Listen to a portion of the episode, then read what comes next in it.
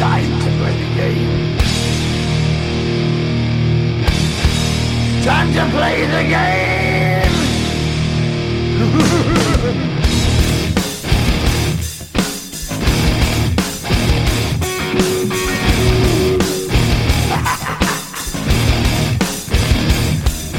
It's all about the game and how you play it. All about control. And if you can take it, all about your debt. And if you can pay it, it's all about pay. And who's gonna make it?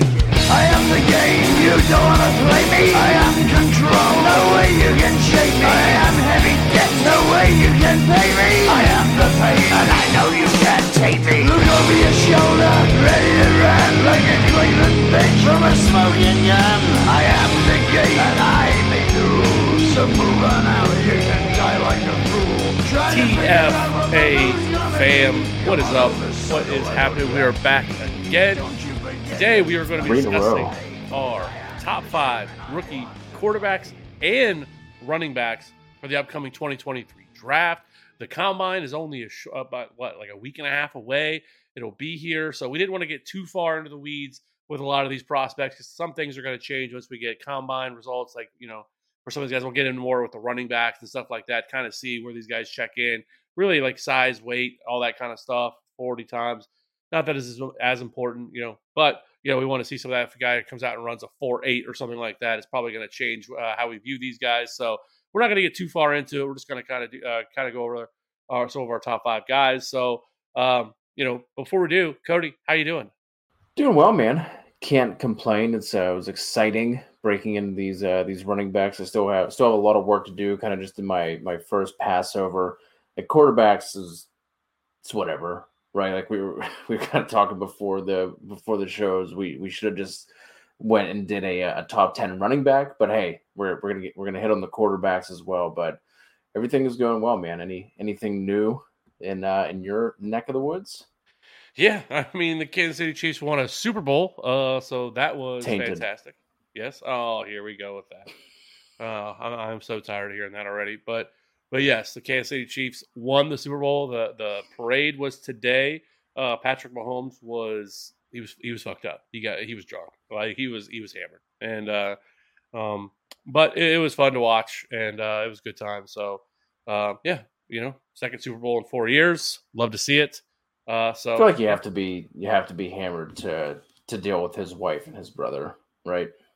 Uh, I don't think the brother was there. I think it was just the wife. So uh, that was uh, that was Either good way. news. Uh, just just the wife, and uh, but yeah, uh, it was a good time. And hey, the NFL draft is actually in Kansas City this year. So uh, so yeah, Ka- Kansas City is hosting the NFL draft. So I, don't- I don't know. I might be there. I don't know. I, I haven't decided yet if I want to go to that and deal with all that madness that's going to be the NFL draft. But you know, how often you get to go to the NFL draft when it's in your hometown? So you know, that's a decision we'll have to make for another day. So. Um, yeah. So you just want to get right into it? You threw you threw a uh, a top list at, at, us last week with the the sports. Let's go. Let's go top five fast food restaurants. Okay. Okay, I can do that. Um, number one, I, I mean, I, I don't know if this is like constant. I I, th- I feel like it is. I'm gonna say Chipotle is number one for me. Chipotle is Same. life. Yeah, uh, I love Chipotle. Um, I can eat it multiple times a week. It is delicious. Are you a like? I'm a double meat guy. I get double meat, a little extra rice. You know, is that is that how you get yours? I've I've never gone double meat. Normally a uh, a steak bowl kind of. I, I, I spring for for the uh, for the guac. I'll I'll pay up for the guac. Never never gone double meat. Yeah, double meat, and then I, I do not get the guac. I used to until they raised it up to forty seven dollars for some guacamole. Uh, you know, but uh, yeah. Um, so number one would be Chipotle.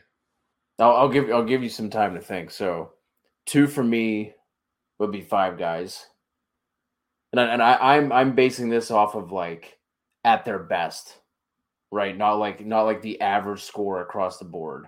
Like a great Five Guys burger and fries. It's fantastic. Three, gonna go Chick Fil A. Four would be Wendy's. Five is my own question. I don't know if I, I know if I have a. I really don't need too much too much fast food. I guess I'll go Jersey Mike's. Do you guys have Jersey Mike's out there? We have we have a couple.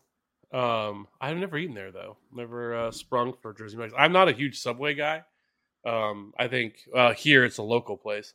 Uh, Good Sense is what it's called. is really good, but uh, I'm not at Subway man. I don't really even know what's in their meat. Uh, like I'll eat it if I have to, but it's not, like it's certainly not the first place that I would look to go to if I want a sub. Um, but so I think for me, two would be Chick Fil A. Chick Fil A is elite. Uh, it's every time you go there, they can mess up my order, and I feel like I think uh, they just didn't want me to have that. It's fine. It's not a big deal. Uh, they're just so polite, you know. Every time I go there, and so uh, so Chick Fil A would be two for me. See, Wendy's is like a love hate. Like so, like Wendy's, like their breakfast baconator is probably the best breakfast sandwich there is in my mind. Have you ever, if you've never had it, go try it. It is just fantastic. It is a just I've never had a bad one uh, ever. Um, but they're like burgers. They're okay. Uh, like like I'm not like a huge fan of them. Like they're I don't know. This doesn't taste like something about their meat. This doesn't taste well. But the the, the breakfast baconator alone puts it in there for me. So I, will I'll put Wendy's at three. Their fries are really good too. Their fries are better at McDonald's. Get out of here with with that with that. Their 100%. fries are really good. So I'll put them at three, and then I'm, I'm gonna put Taco Bell at four. Like, like Taco Bell, like the, we talk about not being meat, but whenever whenever you just need something quick, you know, especially late night, you know, you go get that Taco Bell, you know, it just hits. It just hits every time, you know. So I'll put Taco Bell at four. I will say that if I had to put like a single item, like if we were going like item by item, the cheesy gordita crunch would be the 101 of of everything. It is, yeah, that is fantastic. Uh, yeah. you, that never goes wrong with cheesy gordita crunch.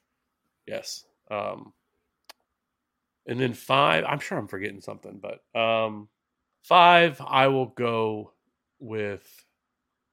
I think I'm gonna go with Sonic, and mainly because of their sides. Their sides are excellent. Like I'm not a big, again, not a huge fan of their like their meat or like their their their burgers. Their burgers are okay you know, I'll say this: I mean, we could have done overrated and Whataburger. I know people from Texas are probably going to be like, just, just they're just going to click off the podcast now and just shut it off. They can't listen to it. But Whataburger is so overrated. Um, we got him here because Patrick Mahomes brought him here, um, and so like there was this huge hype about Whataburger and like huge lines for weeks uh, whenever they they finally and I saw I finally got I finally went tried it and I was like don't know what's so expe- uh, so exciting about this. Like, I think Culver's is better than Whataburger is. Um, I don't know. I just wasn't all that impressed. We I actually do have a. Uh, it's the first time I saw it, and I didn't realize it was a chain. But we have one that's close. I have yet to get any food, but I have uh, indulged in the cement mixers. Those are that's probably good. I mean, you can't. And I have heard people have said that what you have to go get there is the honey chicken biscuit. I guess is supposed to be amazing. I have not. I, I have not tried that. I just got like a burger and fries. So yeah, I don't know. I just think they're a little overrated. So speaking of overrated, let's talk about the quarterback class. yeah. So I mean, listen, th- this quarterback class, like I think heading into this year, felt like there was a lot of hype surrounding it. Now I feel like some of the hype has kind of fallen off. Now we're already looking to 2024 with Caleb Williams, you know, and everybody else. Uh, but I, as I is think, as is tradition. Yes, that's how it always goes. But I, this class is better than last year's, right? Like not all these guys aren't all falling into the third round of the you know the NFL draft. Like right, not, right. right. So this, this, class is definitely better than what we got last year. Well, I, I, guess we had one. I guess we had Kenny Pickett, Pittsburgh Steeler, Kenny Pickett. Um, that win the first. But you know, I digress. Like three or four of these guys are probably going to go in the top ten. Um, and, and so you know, I think each one of them kind of have their own little issues. You know, you have Bryce Young, who everybody's going to bring up as his size six foot 194 is what he's listed at, but would be surprised if he's listed smaller than that. Um, you know, obviously his collegiate career was excellent. You know, his his numbers dropped off a little bit from this year to last year. Um, did miss like a game and a half this year, so some of that's going to change a little. But he's still 3,300 passing yards, 32 touchdowns, five interceptions, 114.9 passer rating. He was 12th in adjusted completion percentage, and he was 31st in big time throw rate on the year. Uh, he's an excellent playmaker. Uh, but um, the size thing is going to be a problem for people, you know, and yeah. and you know we kind of see it at times. Now, Drew Brees obviously never affected him, but it's still there's going to be things that are that's going to limit him, and it's going to be, I think, where he ends up uh, could play a big factor in you know what kind of career he has at least out the gate. Which sounds like he could be a Houston Texan. Uh, you know, the Chicago Bears want to trade out of that first pick, so maybe another team uh, jumps up ahead of them. And then you have somebody like C.J. Stroud, who I, is going to have the Ohio State, you know, curse, you know, that you know always from Ohio State. No one wants, yes, nobody's going to want to draft that guy, um, or you know, everyone's going to already call him a bust, even though he put up you know excellent numbers. And then you got Will Levis, who people are all over the board with him. Like I've seen people that have him at you know the the first or second quarterback, and I've seen I have people that have him as their fourth or fifth quarterback in this class. Um, you know, last year heading into this year, there was all kinds of buzz about Will Levis. Everybody loved Will Levis. And then mm-hmm. this year he was terrible. Uh, 2,400 passing yards, 19 touchdowns, 10 interceptions. Um, he's six foot three, 231 pounds. So th- those are kind of the three. And then you have Anthony Richardson, who a lot of people love um, because of his athletic ability. You know, he's not Lamar Jackson. I know that's the first guy everyone wants to comp people players to, but he is going to test really well in terms of his athleticism. He's six foot four, 231 pounds. He's probably going to run a four four um, or somewhere in that range uh, for him. So there is a lot to like there, and I think he has a lot of raw tools to love. He was at a really bad system in Florida. That Florida teams have been terrible for a while, but he did throw for 200, uh, 2,500 passing yards, uh, 17 touchdowns, nine interceptions um, uh, on the season. Uh, you know, but he has some um, really, really good traits, really good, uh, you know, arm skill or arm talent. Um, but um, I, I, think you could uh, knock him for yeah. For a lot of people talk about you know his poor footwork. I think he's going to be a, a, player that's probably going to need to go somewhere and develop. He probably would be a guy you'd want to sit for a year to kind of learn the system.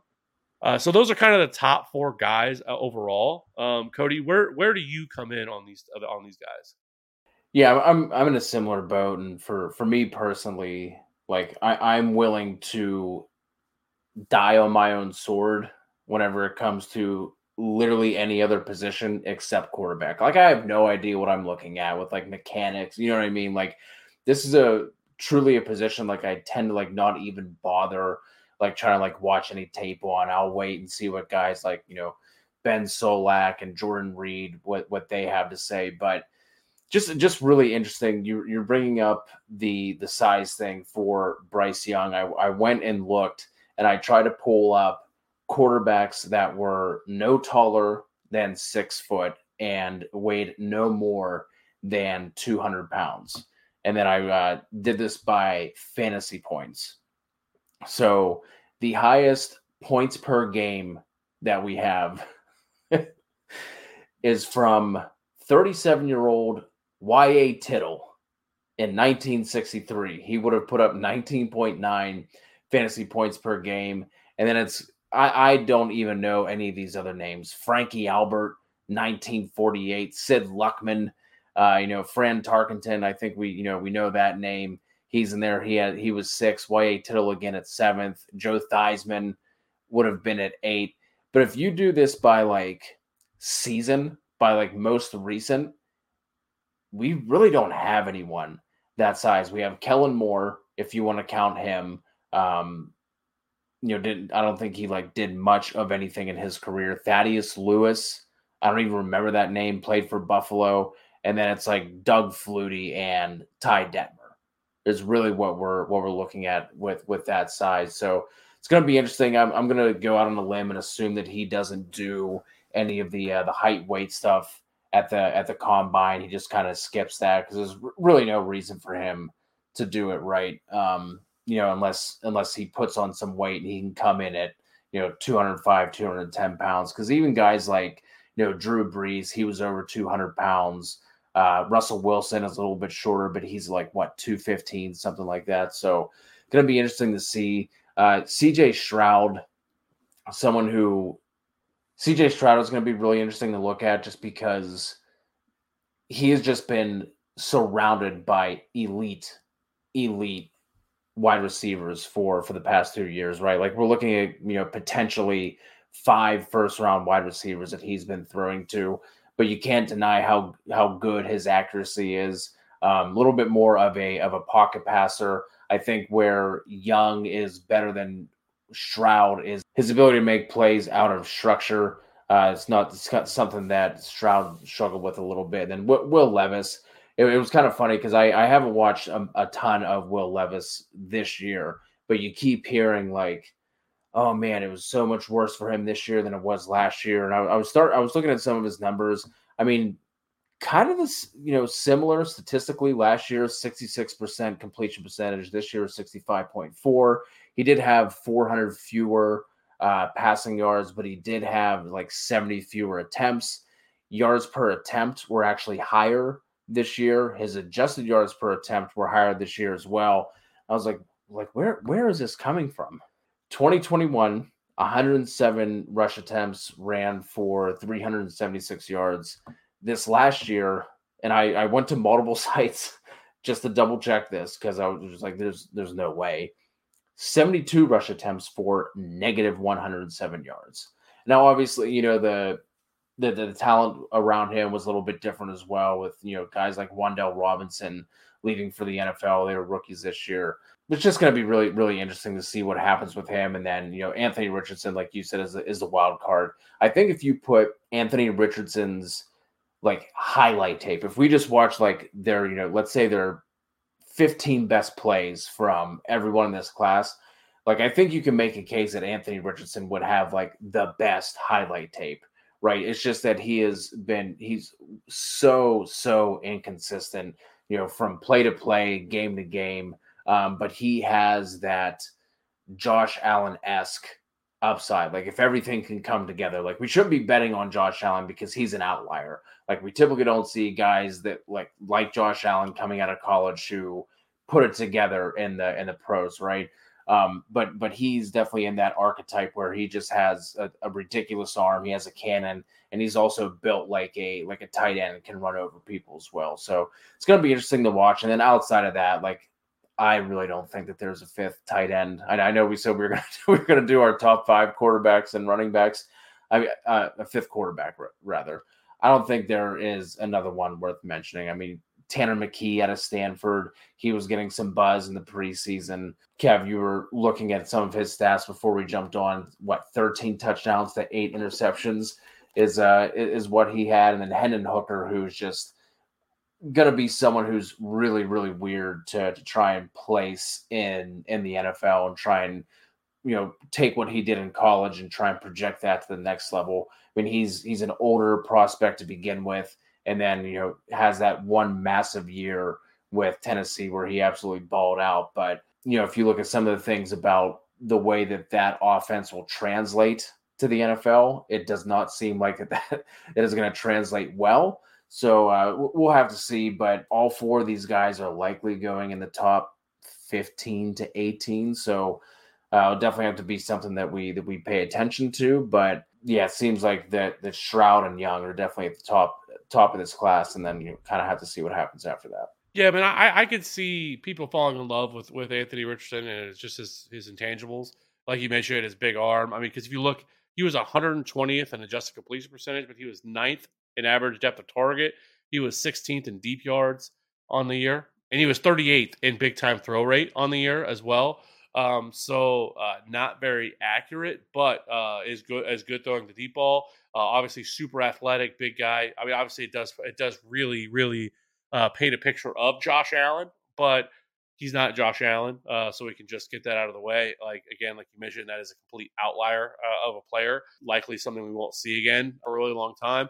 I know every year we like to now say who's the next Josh Allen, which uh, he's kind of a unicorn because I mean he was a player that everybody hated coming out, and even his first two years he was not very good, and then just kind of everything kind of clicked and he was able to turn things around. So just really, uh, you know, saying that I think is a bit of an outlier. I think Hendon Hooker might be a guy that would people view a little bit differently if he didn't tear his ACL uh, so late in the season. So that's not going to help either because he's probably not going to be ready to play even this year. That's obviously going to hurt whatever draft capital he could get. He's probably going to end up being like a third or fourth round pick, so he's going to be kind of a project.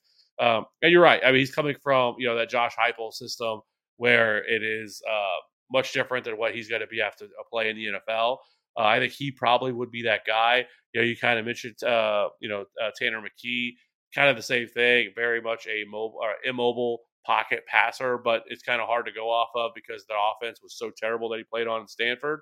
So it's really these top four guys are the, are, the guys, right? Because if you're not getting drafted in the first round as a quarterback, you really pretty much we don't care about you because you're probably the hit rate is so low. Yes, there are guys that are outliers that come out, you know, your Dak Prescott's of the world that could end up being something more than that. But for the most part, if you're not a first round pick, you don't really matter. And so I, I think if you know you could flip a coin on whether it's Tanner McKee. Uh, I know Jaren Hall has gotten some buzz as well, so people kind of like him from BYU as well. But I overall, I think it's these top four guys. So without the ones like you who work tirelessly to keep things running, everything would suddenly stop.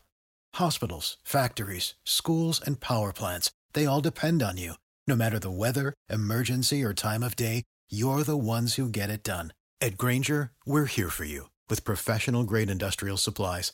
Count on real time product availability and fast delivery. Call clickgrainger.com or just stop by. Grainger for the ones who get it done.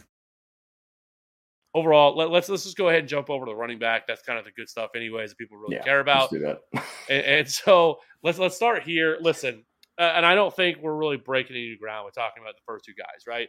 You have Bijan Robinson, who is the the unicorn, the alpha of this class. In my mind, a tier of his own. Uh, there's no other uh, Yeah. running back with him. It's Bijan and everybody else. Bijan is going to test off the charts. You know, at at the combine, he's six foot 220, 21 years old, uh, 257 carries, 1,500 rushing yards, 18 rushing touchdowns. Uh, he is an elite pass catcher out of the backfield as well, 314 receiving yards and only 19 receptions. Uh, he was 11th in yards after contact per attempt, first in missed tackles forced, third in missed tackles forced, forced per attempt. He was ninth in carries of 15 plus yards. He's just he's just elite at everything he does. The only thing that you really could probably say is he fumbled six times in you know in, in his career. He's got to clean that up a little bit. But other than that, that's about the only thing you're going to be able to say about Bijan Robinson. We don't really need to spend a whole lot of time talking about Bijan Robinson. He's going to be Yeah. drafted in the top probably 15 to 20 rounds of the draft or 20, 20th round. top 15 to 20 overall pick. Um, maybe he's, he slides just a little bit lower than that, but I don't. I think a team's going to fall in love with him and is going to take him higher than that. I don't think he falls uh, past that point. We can argue that we can have a conversation for another day. Is that a smart move? Whatever. So let's not let's not waste a lot of time talking about him. Then you have then you have Jahmyr Gibbs. He's kind of a similar guy that he doesn't have a ton of question marks surrounding him, but I think there's enough stuff we can at least talk, start talking about it. I assume he is he is also my number two overall in this in this class of running backs. Is he the same for you? Yeah. Yep. Okay, so just just kind of paint a picture, and then you know, so he's 5'11", 200 pounds. That the, the size that's going to be a problem. We're gonna have to see, you know, what you know what, what he comes in at. Does he come in a little bit heavier than that? They kind of ease some of that that worry, that, that concern with him, uh, because you know, running backs that are sub two hundred pounds uh, do get to be a little bit limited. You know, does he end up being like a D'Andre Swift type, or he is just a very limited role, or not? But a guy who's probably only going to see fifteen to eighteen touches per game. He's never really going to be a true workhorse because he is a excellent pass catcher out of the backfield. Had 44 catches last year for 444 receiving yards. He did only have 151 carries, but he had 926 rushing yards and seven touchdowns. Overly efficient, uh, 45th in yards after contact per attempt. He was also 57th in missed tackles forced per attempt, but he was 37th in carries 15 plus yards and eighth in yards per route run. Uh, like I said, excellent pass catcher. Uh, but the size thing is probably going to be the biggest uh, area of concern. But uh, what are your thoughts on Jahmyr Gibbs? Yeah, I think the the size and some of the stats you were citing about missed tackles forced and you know yards after contact like that, I think that goes ha- hand in hand with with with each other. But to me, like I'm willing to look past that. Like that's not going to be a problem unless he gets drafted by a team that's trying to make him be something he's not. Right? Like he's not like a fantastic inside runner but you know he runs with patience burst great feet acceleration and the you know for the majority of us who play in ppr leagues it's it's the hands and the pass catching that uh you know and, and the route running as well it's not like he is just a, a dump off swing pass type of running back like he can run routes if I, I was watching a couple of games like i said i haven't done like a deep dive but i, I just want to get like a, a, an idea of how these guys play you know where, where they uh, where they win and I saw him lined up in the slot. I saw him lined up out wide. But like I said, it is only going to be a problem if you take, you know, completely different situation, but somebody like Mike Gesicki, right? And you try and make him like an inline blocking tight end, like that's not going to work. But when you put him outside and you let him do what he's good at, we've seen him be, you know, plenty good in terms of a uh, a fantasy asset. And I think it's what we have here with Gibbs. I know he's getting the Alvin Kamara comps a ton. I've, I've seen that uh, a lot. But Alvin Kamara was like 214, 215 pounds. Like you said, Gibbs coming in at, you know, he's listed at 200. So, you know, we'll have to see what, what he weighs in at.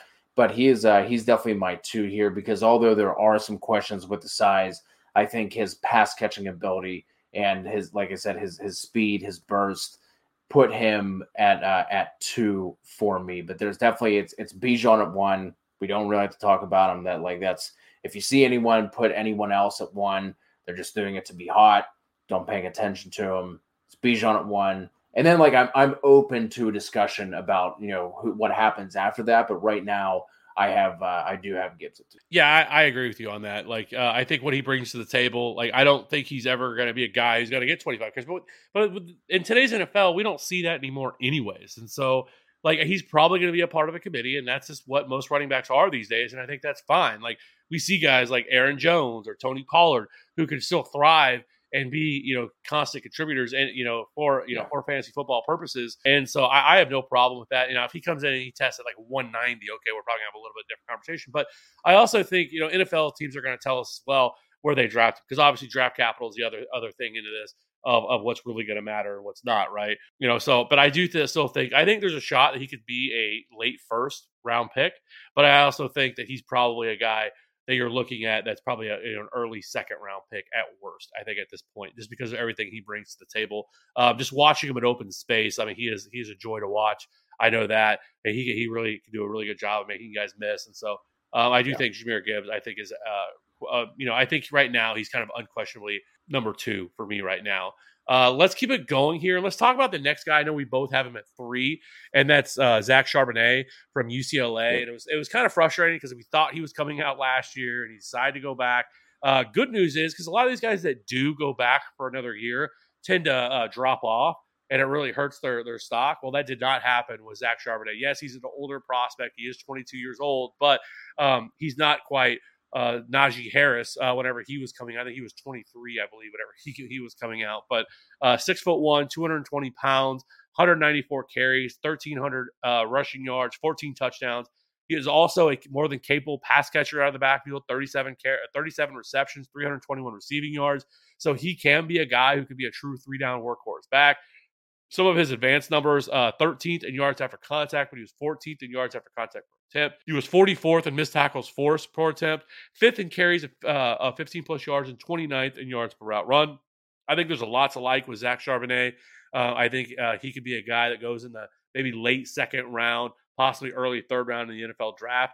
Um, I know once we get past really these top two guys, there's going to be a lot of conversation. You're going to see a lot of people have these guys at different spots. Um, for me, just everything that Zach Charbonnet brings to the table, I think that his ability to be a true workhorse. Some some things that I, I will say with uh, watching uh, watching a little bit of him is I, I he does tend to uh, get a little bit upright um, in his running in his running style, which kind of can hurt you and kind of can lead to more injuries and stuff like that. Him being six foot one. Uh, does tend to lead to that a little bit. But other than that, he is an overall a really solid prospect across the board. Production is there, size is there. He's a good pass catcher. And like I said, his his, his kind of his efficiency uh, numbers are all right there as well. So I think there's a lot to like with Zach Charbonnet. Don't have a, a ton to add to that. He's he's a three for me because he's like the the guy that I next have like the fewest questions about. Right, like would we have preferred him? You know, especially for for dynasty purposes. Want to see these guys come out as early declares. He obviously did not. Uh, you mentioned the the 37 receptions he had. That is not an outlier either. He had 24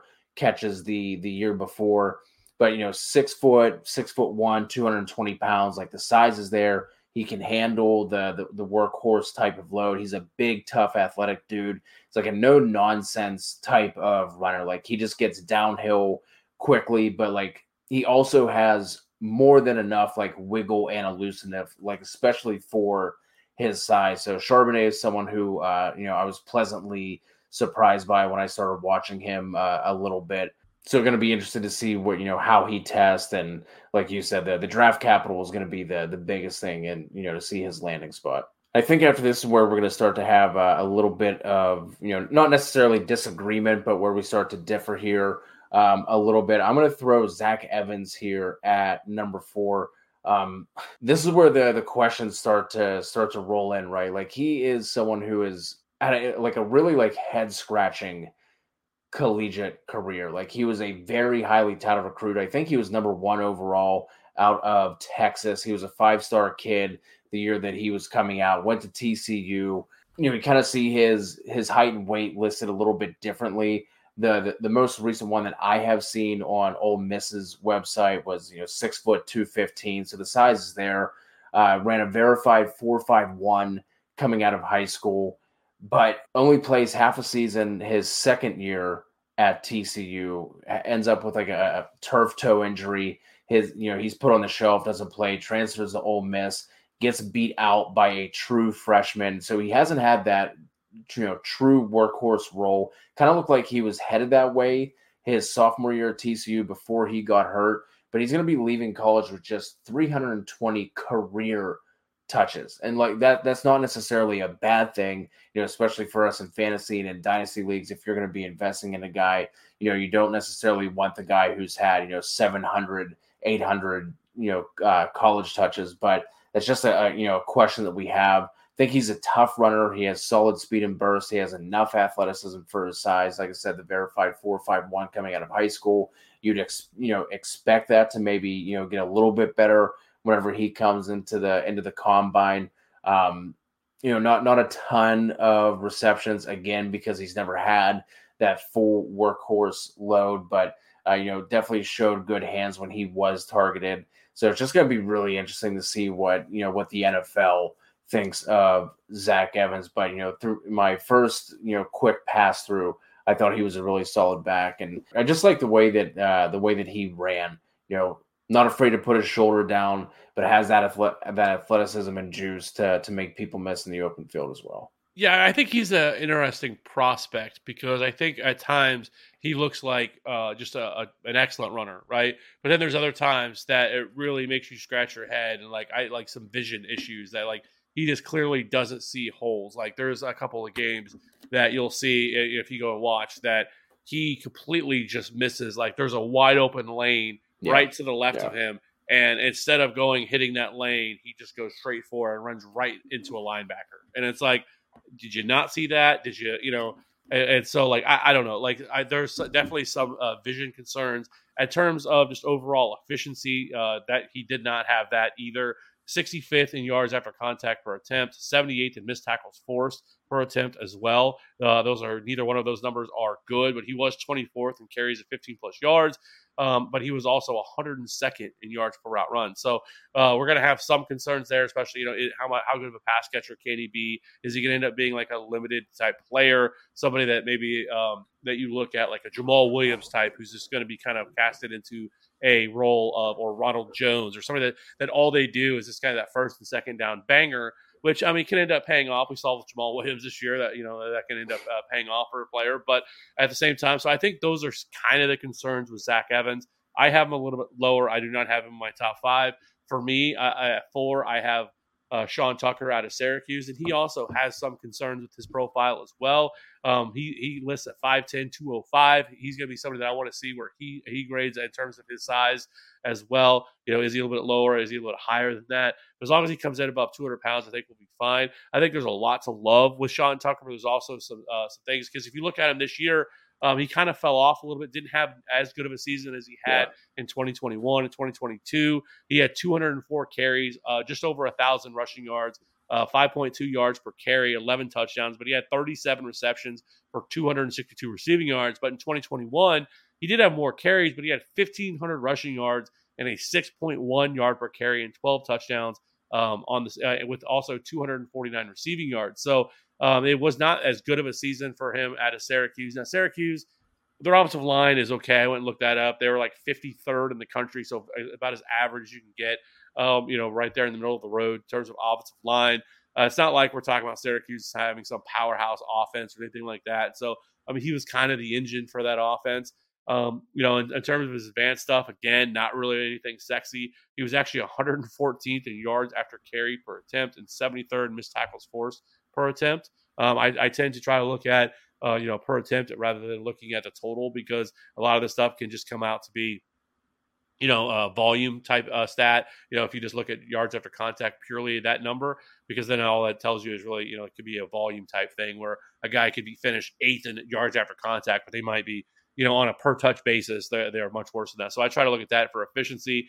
Uh, he was also 37th in carries at 15 plus yards. But this is a guy when you watch him, I mean, he has elite long speed. He's elusive. He's a good receiver. I think he has the ability to be a workhorse at the next level because uh, he can. He has shown those those. But also, eh, he tends to kind of lack creativity at times, like uh, and tends to you know his vision is, is also somewhat suspect. But I think there's a, a, wide range of outcomes here for Sean Tucker. Like I can see a team falling in love with him because a lot of stuff that he brings to the table.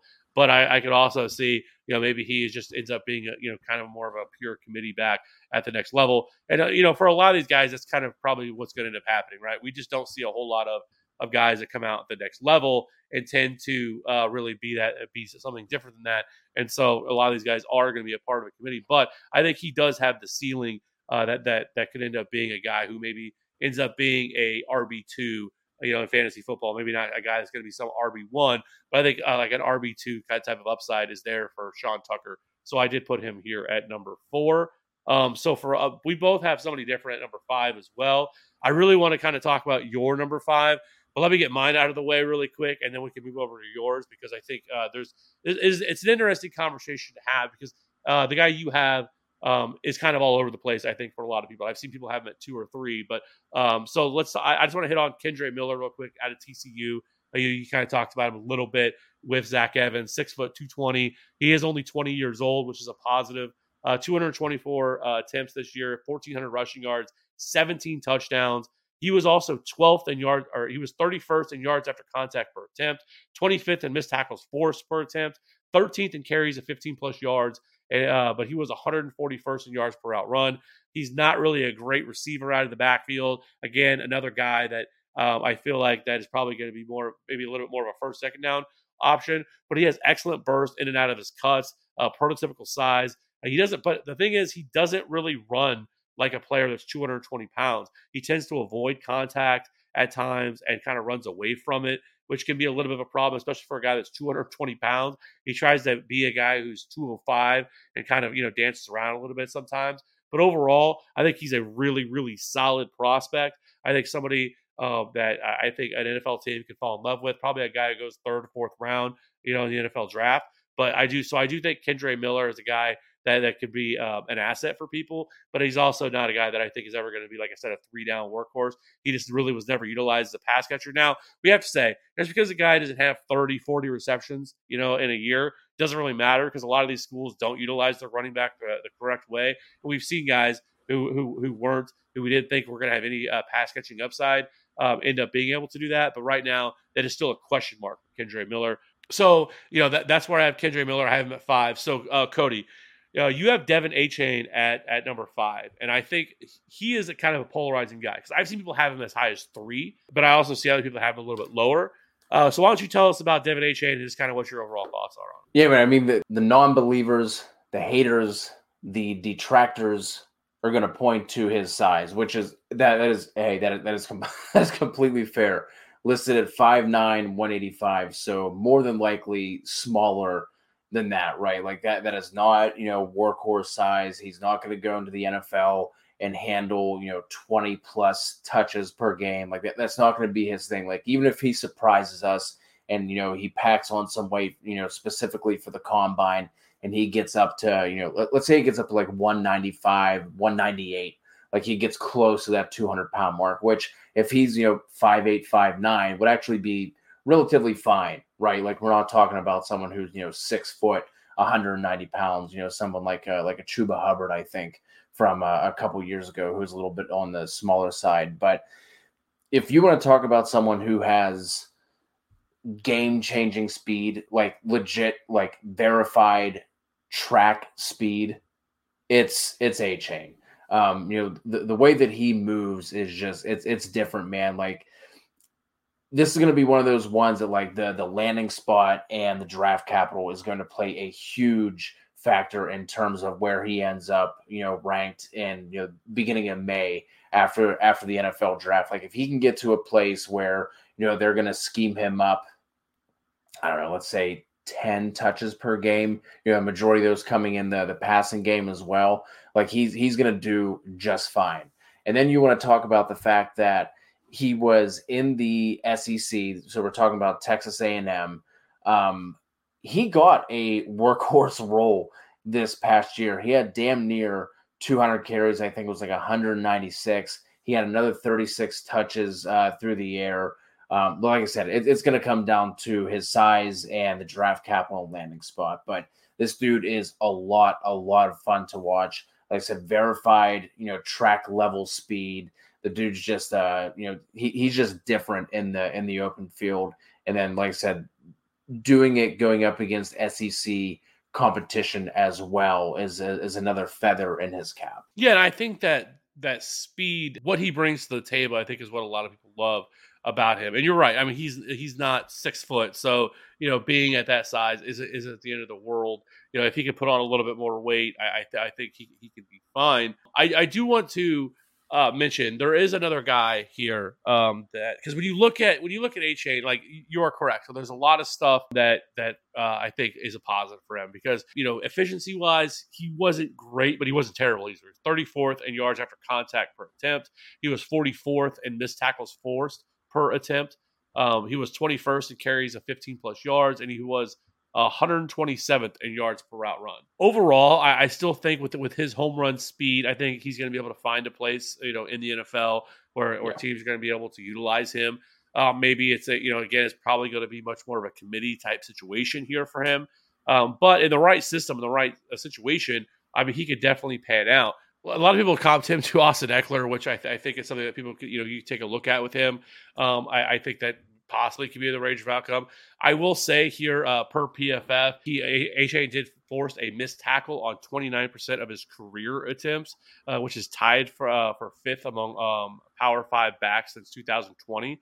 So, I mean, overall, this year maybe wasn't as efficient in terms of that, but in terms of overall over his career, he has done a really good job. So, if he does come in a little bit heavier, maybe he comes in at 195 or something like that. I think he, you know, it could end up being somebody that uh, that maybe does end up playing himself a role because he's also uh, the guy who you know kind of dispelled uh, Isaiah Spiller. I mean, he was kind of the guy we talked about last year uh, was kind of hurting uh, Isaiah Spiller's upside. Yep. Uh, so I do think there's a lot to like here. But the guy that I wanted to talk about is very similar, but nobody's talking about him at all. Like nobody. You look around, nobody's mentioning this guy's name, but you're going to hear it, and you're going to start hearing it more.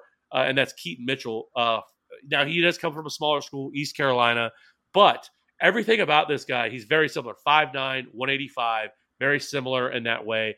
This dude is absolute burner as well. Uh, he was clocked this year at 23 miles per hour, which is one of the fastest runs we've seen from anybody this year. Um, in terms of his efficiency, he was 34th in yards after contact per attempt. But he was ninth in missed tackles forced per attempt, first in carries of 15 plus yards among all running backs.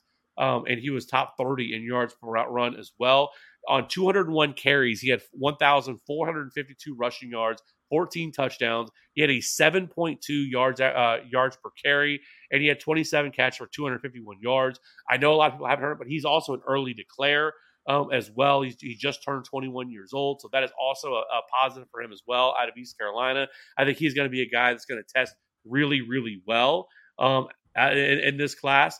Um, but uh, people are going to knock him because of the size. But the, where I was coming with this was is that you have Achane, right? Who everybody's falling in love with. Now, again, I get it. He, he plays in the SEC, the Power Five school. Keaton uh, Mitchell plays in the American Athletic Conference. You know, uh, you know East Carolina. They're playing against teams like Cincinnati, USF, you know BYU, stuff like that on, on a regular basis. So obviously the competition level isn't as great, but everything else he brings to the table is absolutely off the charts. And I think he could be a guy that um, that that we should be talking more about. Yes, he doesn't have the, uh, the size; he's 185, just like Achane is. But I just see a lot of people having Achane at, at top three, top four. But I hear nobody talking about Keaton Mitchell, and I think that could be a mistake. I think he's going to be a guy, especially at the combine. I think he's going to come in, he's going to blaze the combine think he'd be a guy that runs a four three. Um, obviously, we, we we have you know a guy named uh, Chris Johnson who actually played at East Carolina, came from there as well. So I do like uh, Keaton Mitchell, and I just thought it was interesting as it's kind of going through all this that everybody was so high on Achane, but uh, no one talked about Mitchell. But I, I suspect it's because he played at East Carolina and the other one plays at Texas State. Yeah, it's it's absolutely just the the level of competition, right? And like the fact that we've seen uh, chain, like I said, 196 carries uh, this past year, and I think that was in 10 games as well. Um, I don't think he ended up playing the the, the full season. So, um, yeah, man, it's it's, it's going to be interesting. Uh, I don't know if you have any other names outside of that, but you know, there's definitely some some other interesting names. You know, I'm sure there's people bang their heads against the you know against their smartphone or you know their, their speaker whatever they're whatever they're listening to but you know guys like uh, tank bigsby obviously sitting out there. Uh, I didn't have Sean Tucker in my my top five, but I definitely could. You know, he's someone else who has who has some legit speed to his game. I have never said anything nice about, well, really anything Pittsburgh, anything Pittsburgh football related, but sure as hell not the Pitt Panthers. But Izzy uh, Abanikanda is really interesting as well. They're, they're just like this group is so like so closely jumbled together um, and not not in a bad way, right? Like we we've had some of these classes where it's just like, ah, man, like I don't know what to do with this guy. Like they all kind of just like nah, whatever. Like they're like make no doubt about it. There's going to be a, a bunch of you know really solid contributors. I think to come out of this you know this running back class, this wide receiver class as well. Um, but it's it's really going to come down to the combine, and then obviously the combine has an effect on the NFL draft, and uh, th- that's going to start to help you know hopefully help you know shake shake some of this stuff out for us and help us out with with some of these rankings because you know that like Kendre Miller is a guy who who I also like that I could definitely have up there. Our guy Tyjae Spears, you know Chase Brown, uh, Roschon Johnson, Bijan's backup at, at Texas is definitely down there too. And then, you know, forgotten guys like Eric Gray. You know, I, I really wish Mohamed Ibrahim was not injured so often at Minnesota because when that dude is healthy, he has been really, really fun to watch. But I mean, a 24 year old with the uh, the injury ha- history that he has, he I don't think he's anyone that like we're necessarily going to be uh, talking about too much come 2023. But yeah, those were some of the other names outside of that that uh that, that I'm going to be interested in a little bit more on. Yeah, I think those most names. You know, uh, I know like Chase Brown is, is, is a name that people have t- a lot of people talk about. Kenny McIntosh is another as another player a lot of people have talked about. I think DeWayne McBride is somebody that should be on more people's radars. But again, it's a small school guy, so he's he's a little bit harder to kind of project what NFL teams are going to think about him because um, his numbers and like what, what, he was able to do were off the charts 5'11, 215, 1,700 rushing yards, 7.3 yards per carry on 233 uh, uh, attempts, 19 touchdowns. Was not utilized at all as a pass catcher, but he was second in yards after contact per attempt and ninth in missed tackles forced per attempt. He was also fourth in carries of 15 plus yards. But he played at UAB, right? And so you know, obviously the competition level is not there. So, but I think he's also another name that, you know, we uh, keep an eye on. Maybe people have uh, as like a, a, on, a, on their sleeper list or something like that. But DeWayne McBride at a UAB is another name. So I think this this this overall this running back class, and like I said, we'll get more into it, especially once the combine happens, because then you kind of got the a little more of the full picture of everything, a little more concrete evidence of, of some of this stuff and where these guys check in. Because like Isaiah Spiller, right? He was the guy that everybody was like, a lot of people loved. I wasn't super high on him. I was kind of ah, whatever. And then and then the combine happens. And it's like, okay, yeah, okay, it makes sense that he uh, a lot of the stuff didn't look good because he what was ran like a four six, four seven or something like that. It was like, oh god, yeah.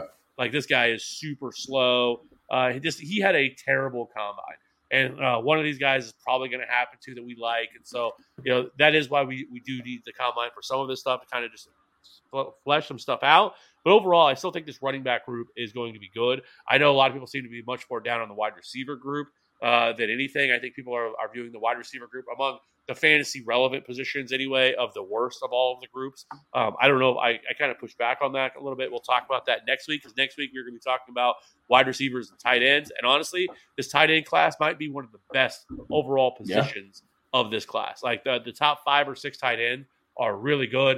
You know, usually we don't see that. Usually it's like one, maybe two guys. But this year there's quite a few. We'll talk about that again next week. But overall, I still think this running back group is going to be good. I, am looking forward to the combine here in a couple of weeks, but overall, it's Bijan, it's it's Jahmyr Gibbs, and then there's going to be a lot of conversation uh, with, uh, with everybody else. You could probably go to one place to the next to the next. Everybody's probably going to have it a little bit different and how they view these guys, but we'll probably get a little bit more solid once we get after the combine. So that being said, I appreciate everybody checking it out. Um, hey, under an hour this week. That's what I'm talking about. Not no two hour uh, podcast this week, but um, again, we'll be back next week with the wide receivers and the tight ends. And then once we get past the combine, we will get much more in depth. Probably start, you know, do our top 10, top 12 guys. We'll look past that. We'll start doing some mocks. Uh, we'll get into free agency and all that kind of stuff. So we got a lot more stuff coming. But anyways, be sure if you're not already, be sure to click that that subscribe button on whatever podcast you're listening to. Be sure to leave us a rating or review. Really helps out. Really appreciate it. And if you want to, you can also join our Discord. Absolutely free to join. You, you can uh, find that in any one of our YouTube videos. Click the link in there. It's absolutely free. We got devy. We got Dynasty. We got you know, we got you know redraft. We got everything in there. Uh, we'll, we'll, be talking more and more as, as, as, things go by. But anyways, uh, have a good rest of the week. Have a good weekend. We'll back again next week. The wide receivers and the tight ends. Have a good night. Closing time. Open all the doors and let you out into the world. Closing time turn all of the lights on over every boy and every girl. Closing time, one last call for alcohol, so finish your whiskey or beer.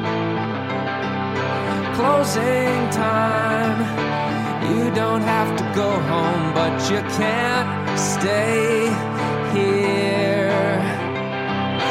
I know.